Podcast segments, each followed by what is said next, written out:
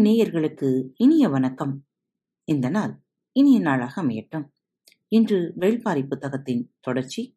இதோ உங்களுக்காக. பூட்டப்பட்ட இரும்பு சங்கிலிகளை கலற்றாமலேயே திரையர்களை வண்டியில் ஏற்றினர். அவர்களுக்கு என்ன நடக்கிறது என்றே புரியவில்லை. வாக்குறுதி அளித்த கருங்கை வாணனை அதன்பின் அவர்களால் காண முடியவில்லை. கோட்டை தளபதி சாகலைவன் மட்டும் வந்தான். சிறிது நேரத்தில் தலைமை அமைச்சர் முசுகுந்தர் வந்தார். உட்கார்ந்திருந்த அனைவரும் எழும்பி நிற்க வைக்கப்பட்டனர். இருவரால் எழுந்து நிற்க முடியவில்லை. முசுகுந்தர் சொன்னார் உங்கள் குடும்பங்கள் அனைத்தையும் விடுதலை செய்யுமாறு பேரரசர் உத்தரவிட்டுள்ளார். உங்களை யவனர்களுக்கு பரிசாக வழங்கியுள்ளார். அனைவரும் உறைந்து நின்றனர். கொடுத்த வாக்கினை மதிக்கத் தவறும் மனிதர்களிடம் பேச என்ன இருக்கிறது? என்று காளம்பனுக்கு தோன்றியது. எழுந்திருக்க முடியாமல் காயங்களோடு கிடக்கும் இருவரை யவனர்களுக்கு பரிசளிப்பது இழிவு. அவர்களை விடுதலை செய்யப்படுபவர்களோடு சேர்த்து அனுப்பிவிடுங்கள் என்று சொல்லிவிட்டு சென்றார் முசுகுந்தர். அந்த இருவரும் தனியே பிரிக்கப்பட்டனர். விடுதலையானவர்களை பரமமலைக்கு அழைத்துச் சென்று விடுங்கள். எங்களைப் பற்றி கவலைப்படாதீர்கள் என அவர்களிடம் காளம்மன் செய்தி சொல்லி அனுப்பினான். வண்டிகள் வைகரியோரமாகவே கீழ்கடல் நோக்கி பயணப்பட்டன. நீலனின் கண்கள் வைகையை பார்த்தபடி வந்தன. ஆற்றில் தழும்பி ஓடியது நீர். இரு கரைகளிலும் நாணர் புதர் மண்டி கடந்தது. வண்டி சக்கரங்கள் மண்ணில் புதைந்து உருண்டன. நெடும் பயணமாதலால் திரையர்களை நெருக்கி அடைக்காமல் அதிகப்படியான வண்டிகளில் அழைத்துச் சென்றனர் காளைகள் உண்ணி இழுத்தன. கட்டப்பட்ட இரும்புச் சங்கிலிகளை பார்த்தபடியே இருந்தான். காளம்பன் அடுத்து என்ன நடக்கப் போகிறது? தான் என்ன செய்ய வேண்டும் என்பதைப் பற்றி எந்த திட்டமிடலும் அவன் மனதில் இல்லை. தங்களது குலம் விடுவிக்கப்பட்டு பரமமுலைக்கு செல்லப் போவது மனதுக்குள் அளவற்ற மகிழ்ச்சி ஏற்படுத்தியது. குலத்தின் தலைவனாக எனது வேலை முடிந்தது. இனி அவர்களை பாரி பாதுகாப்பான் என்ற மகிழ்வு உடலெங்கும் பரவியது. பாரம் இறக்கப்பட்டவனாய் அயர்ந்து உட்கார்ந்திருந்தான் காளம்பன் நீலனும் பதற்றம் ஏதுமின்றியே இருந்தான். வாய்ப்பு கிடைக்கும் போதெல்லாம் வண்டியிலிருந்து வைகையை பார்த்தபடி வந்தான். அது அவனுக்கு எவ்வளவோ சொன்னது. கரைப்பொருளும் அதன் சிற்றலைகள் அவனை அழைத்துக் கொண்டே இருந்தன. சட்டென ஒரு கணம் மொத்த வைகையும் நீண்டு நகரும் செம்மூதாய் காட்சி தந்தது. பொங்கி நகரும் குருதி கண்டு திடுக்கிட்டு அமர்ந்தான். அவர்களின் பயணம் அறுபட்ட காட்சிகளுடன் குருதி படிந்த கனவுகளுடனும் தொடர்ந்து கொண்டிருந்தது. எல்லோரின் அமைதிக்குள்ளிருந்தும் பீரிட்டு தெரிக்க காத்திருந்தது சினம். வைகை கடலில் கலக்கும் இடத்தில் இருப்பது வைப்பூர் துறைமுகம். வைகை கடல் புகும் ஊர் ஆதலால் இப்பெயர் உருவாயிற்று. அதன் அருகில்தான் அருகன்குடி என்ற சிற்றூரும் இருக்கிறது.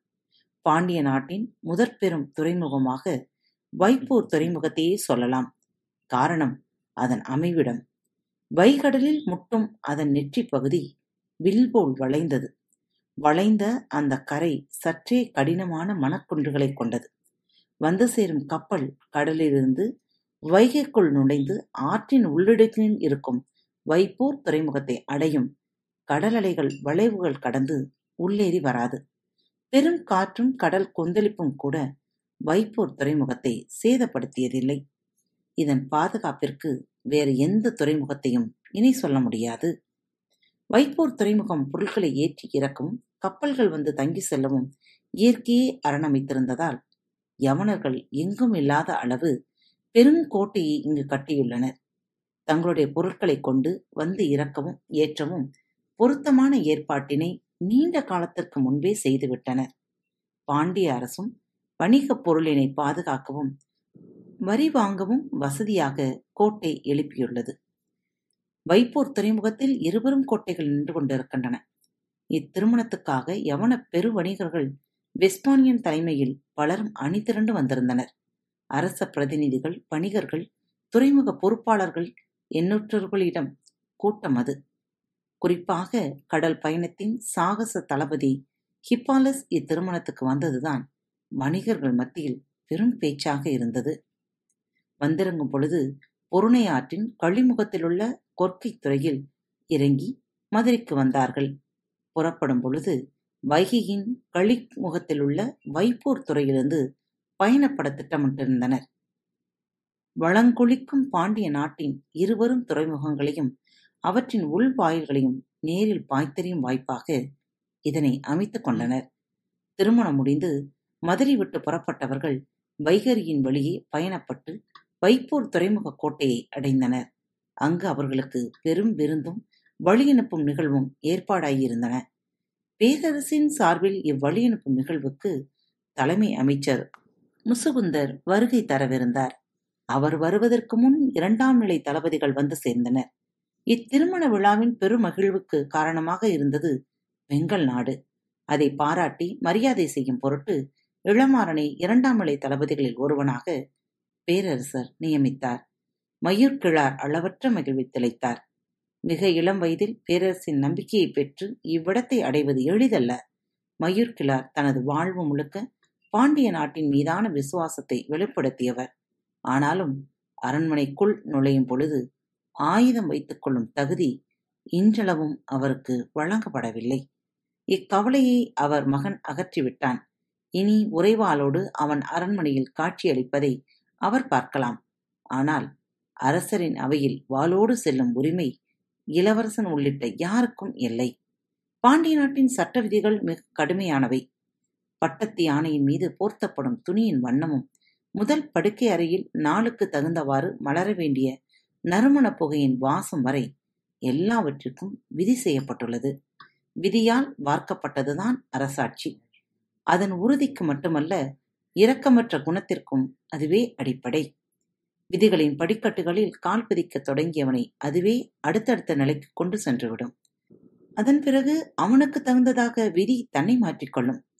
இணைமீன்கள் பொறிக்கப்பட்ட பாண்டிய நாடு அரச முத்திரையுடனான கவசத்தை இளமாறன் முன்மார்பில் அணிந்ததைப் பார்த்த பொழுது மயூர்கிழாரின் கண்கள் மகிழ்வில் கரைந்தன. அவர் வெங்கல் நாட்டுக்குப் புறப்படும் நாளன்றுதான் அவன் வைப்பூர் கோட்டையை தனது ஆளாவின் மேலேறி பயணப்படத் தொடங்கினான். உடன் வந்த வீரர்கள் குதிரைகளால் ஆளாவின் வேகத்துக்கு சிறிதும் ஈடு கொடுக்க முடியவில்லை. அவர்களின் புகழ் மாலைகள் முழுவதையும் ஆலாவே சூடிக்கொண்டது.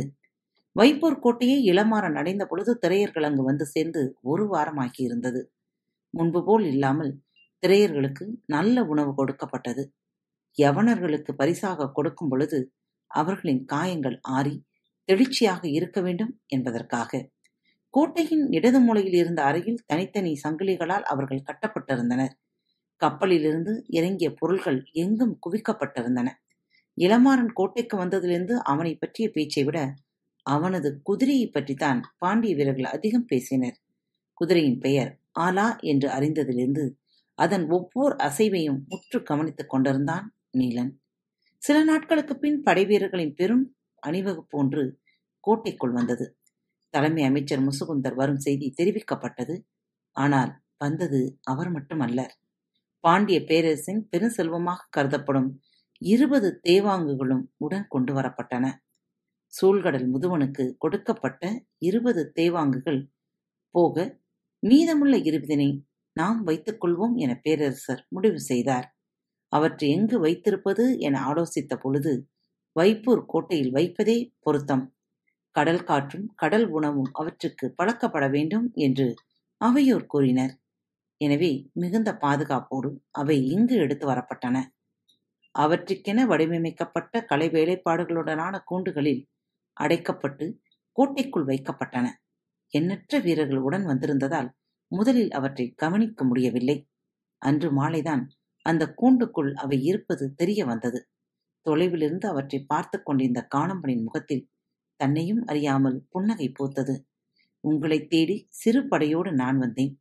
என்னைத் தேடி பெரும்படையோடு நீங்கள் வந்திருக்கிறீர்கள் என மனதில் எண்ணிக்கொண்டே நீலனை பார்த்தான்.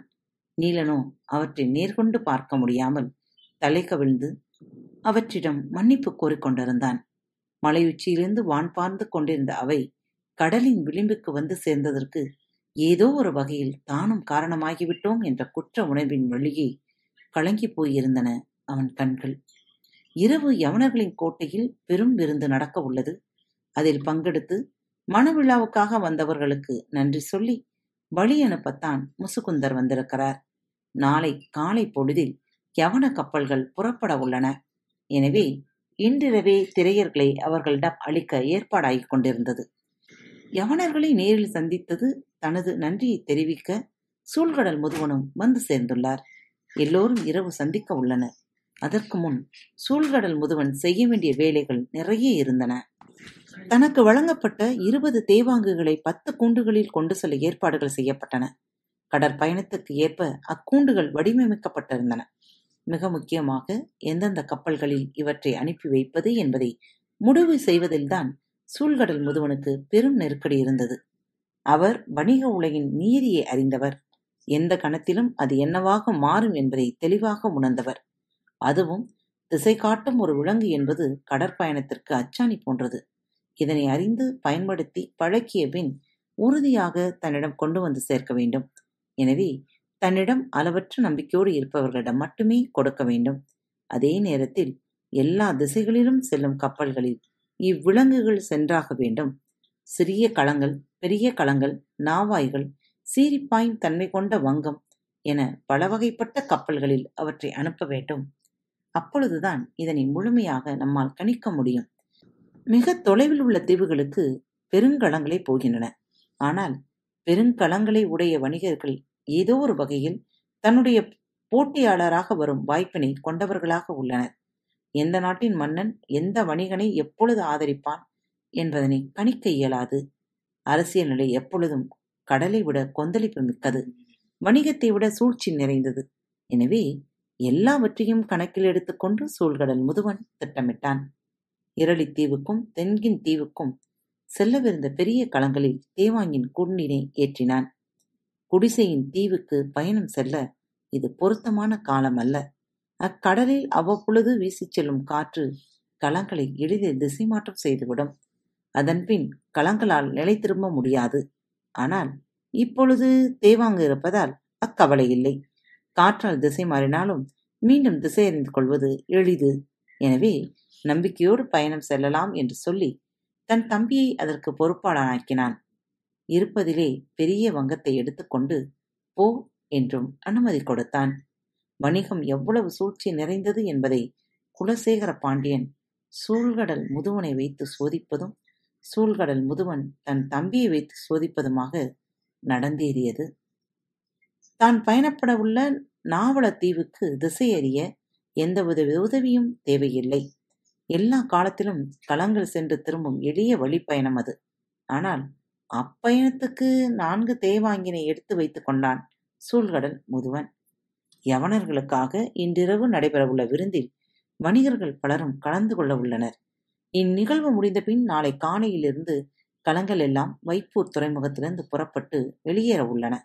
சூழ்கடல் முதுவன் விருந்தில் கவனம் கொண்டிருந்த அதே நேரத்தில் இன்னொன்றிலும் மிக கவனமாக இருந்தான். தேவாங்கினை எடுத்துச் செல்ல தேர்வு செய்யப்பட்ட கப்பல்கள் இன்று நள்ளிரவிலேயே புறப்படுவதற்கான ஏற்பாட்டினையும் செய்திருந்தான். பேரரசர் விதித்த கட்டளைகள் மிக முக்கியமானவையாக இருந்தன. முதற்கட்ட பயணம் முடியும் வரை இவை பிற வணிகர்களுக்கு தெரியாமல் இருப்பது முக்கியம் என்று கூறியிருந்தார்.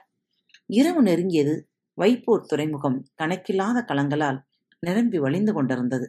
யமனர்களின் நாவாய்கள் நாளை புறப்படுவதற்காக ஏற்பாடாகிக் கொண்டிருந்தன. பெரும்வடிவத்தில் அசைந்தாடும் யவன நாவாய்களை பார்ப்பதே பேரழகு.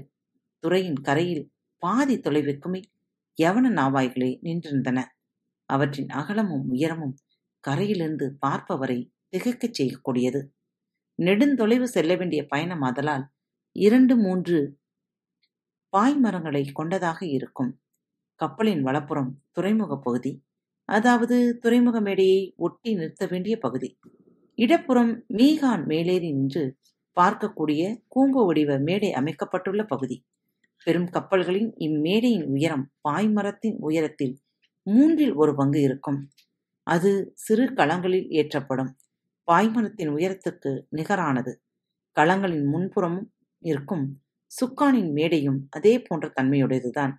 பாய்மரத்தின் மேலிருந்து எங்கும் இழுபட்டு விடைத்திருக்கும் கயிர்கள் ஒரு கோணத்தில் மீட்ட தயாராக இருக்கும். யாழ் நரம்புகள் போன்றே காட்சியளிக்கும் கடலும் காற்றும் மீட்டியபடி மிதக்கும் ஒரு பயணம் தொடங்க ஏற்பாடாகிக் கொண்டிருந்தது.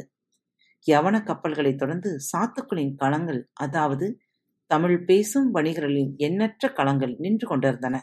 அவை ஒவ்வொன்றும் ஒவ்வொரு தன்மையுடையவை.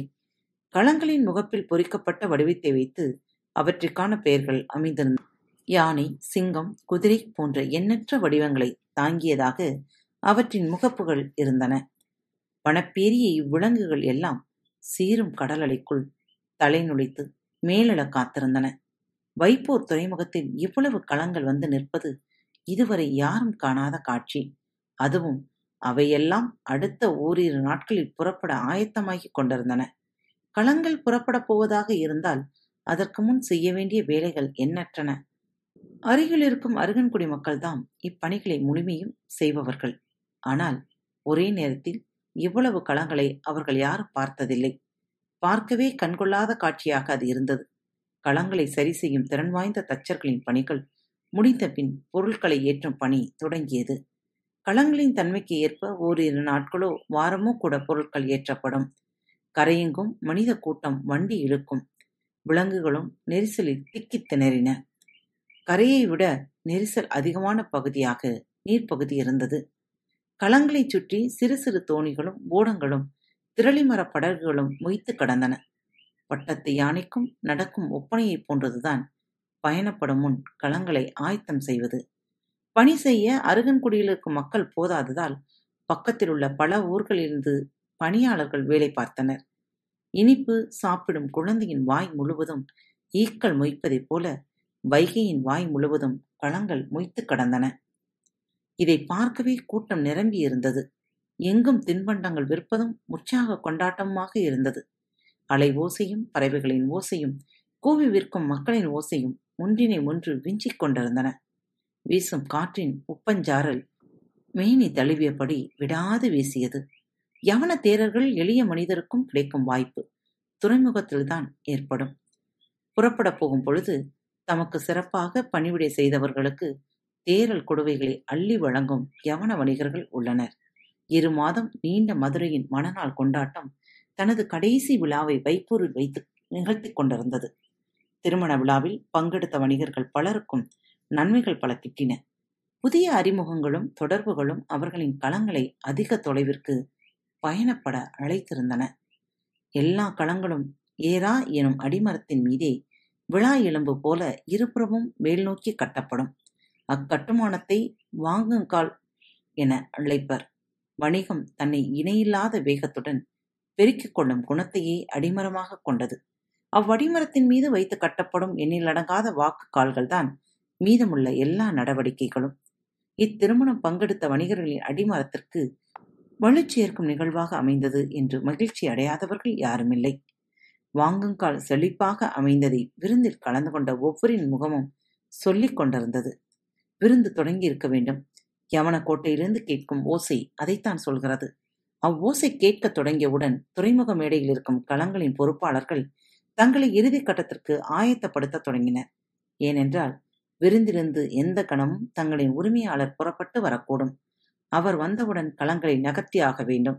பணிகள் பெரும் விறுவிறுப்போடு நடந்து கொண்டிருக்கையில் வரிசை வரிசையாக கொண்டு வரப்பட்ட அடிமைகள் களங்களில் ஏற்றப்பட்டனர் அடிமைகளின் கை கால்களில் இதனால் வரை இருந்த இரும்புச் சங்கிலிகள் அகற்றப்பட்டு துளையிடப்பட்ட கட்டைகளில் இரு கைகளும் செருகப்பட்டிருந்தன. துடுப்புகளை இழுக்க தோதான வடிவமாக இதுவே இருக்கும் என்பதால் அடிமைகள் வரிசையாக களங்களுக்குள்ளே அனுப்பப்பட்டனர் அவர்களை வழிநடத்தும் பொறுப்பாளர்கள் துறைமுகம் தோறும் புது சாட்டைகளை மாற்றுவது வழக்கம். தோளும் விலங்கின் நரம்பும் மரத்தின் நரம்பும் பின்னியபடி நீள் சாட்டை செய்யும் தச்சுக்கூடம் அருகன்குடியில் மூன்று இருக்கிறது. ஆனால் இப்பொழுது அங்கு ஒரு சாட்டை கூட இல்லை. எல்லாம் விற்று தீர்ந்துவிட்டன என பேசிக் கொள்ளுகின்றனர்.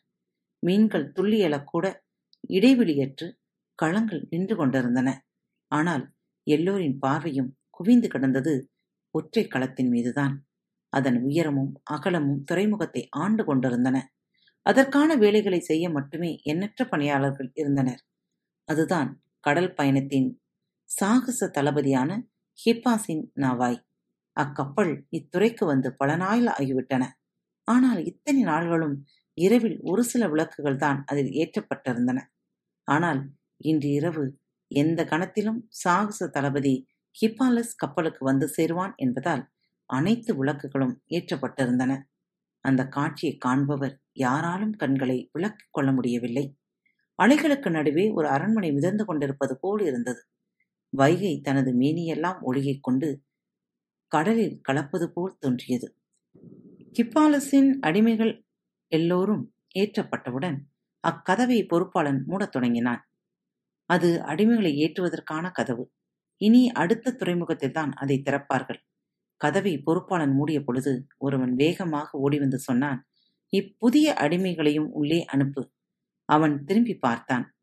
கருங்கொள்ளையர்களுக்கு இணையான உடல்வாக்கு கொண்டவர்களாக அவர்கள் இருந்தனர். வந்தவன் சொன்னான் பாண்டிய நாட்டின் பரிசு பொருளாக நம் தளபதிக்கு இவ்வடிமைகள் தந்துள்ளனர். அவன் மேலும் கீழும் பார்த்தான்.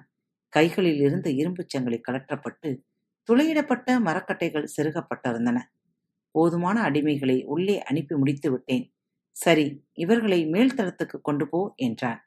வந்தவன் அவர்களை மேல்தளத்துக்கு அழைத்துச் சென்றான். புதிதாக வந்துள்ள அடிமைகளை சோதனை செய்ய எத்தனையோ வழிமுறைகள் உண்டு. கப்பல் பயணிக்கும் போது பேரலைகளுக்கு நடுவே அவர்களை மேலிருந்து தூக்கி எறிவது அதில் ஒரு வகை. வீசப்பட்டவன் கடலில் மூழ்காமல் எவ்வளவு நேரம் தாக்கு பிடிக்கிறான் என்பதை பொறுத்து அவனை மீண்டும் கப்பலில் ஏற்றலாமா? அல்லது அப்படியே கடலுக்குள் விட்டுவிடலாமா என்பதை கூம்பு வடிவ கூண்டின் மேலிருந்து மீகான் முடிவு செய்வான். திரையர் கூட்டம் நாவாயின் மேல்தளத்துக்கு கொண்டு செல்லப்பட்டு மீகானின் மேடை அருகே நிறுத்தப்பட்டனர் காத்திருங்கள். பரம்பின் குரல் மீண்டும் ஒழிக்கும் இப்படிக்கு உங்கள் அன்பு தோழி. அன்பு நேயர்களில் பாரத் வலையொலி பக்கத்தை தேர்ந்தெடுத்து கேட்டுக்கொண்டிருக்கும் உங்கள் அனைவருக்கும் மனம் நிறைந்த வாழ்த்துக்கள். நன்றிகளும்.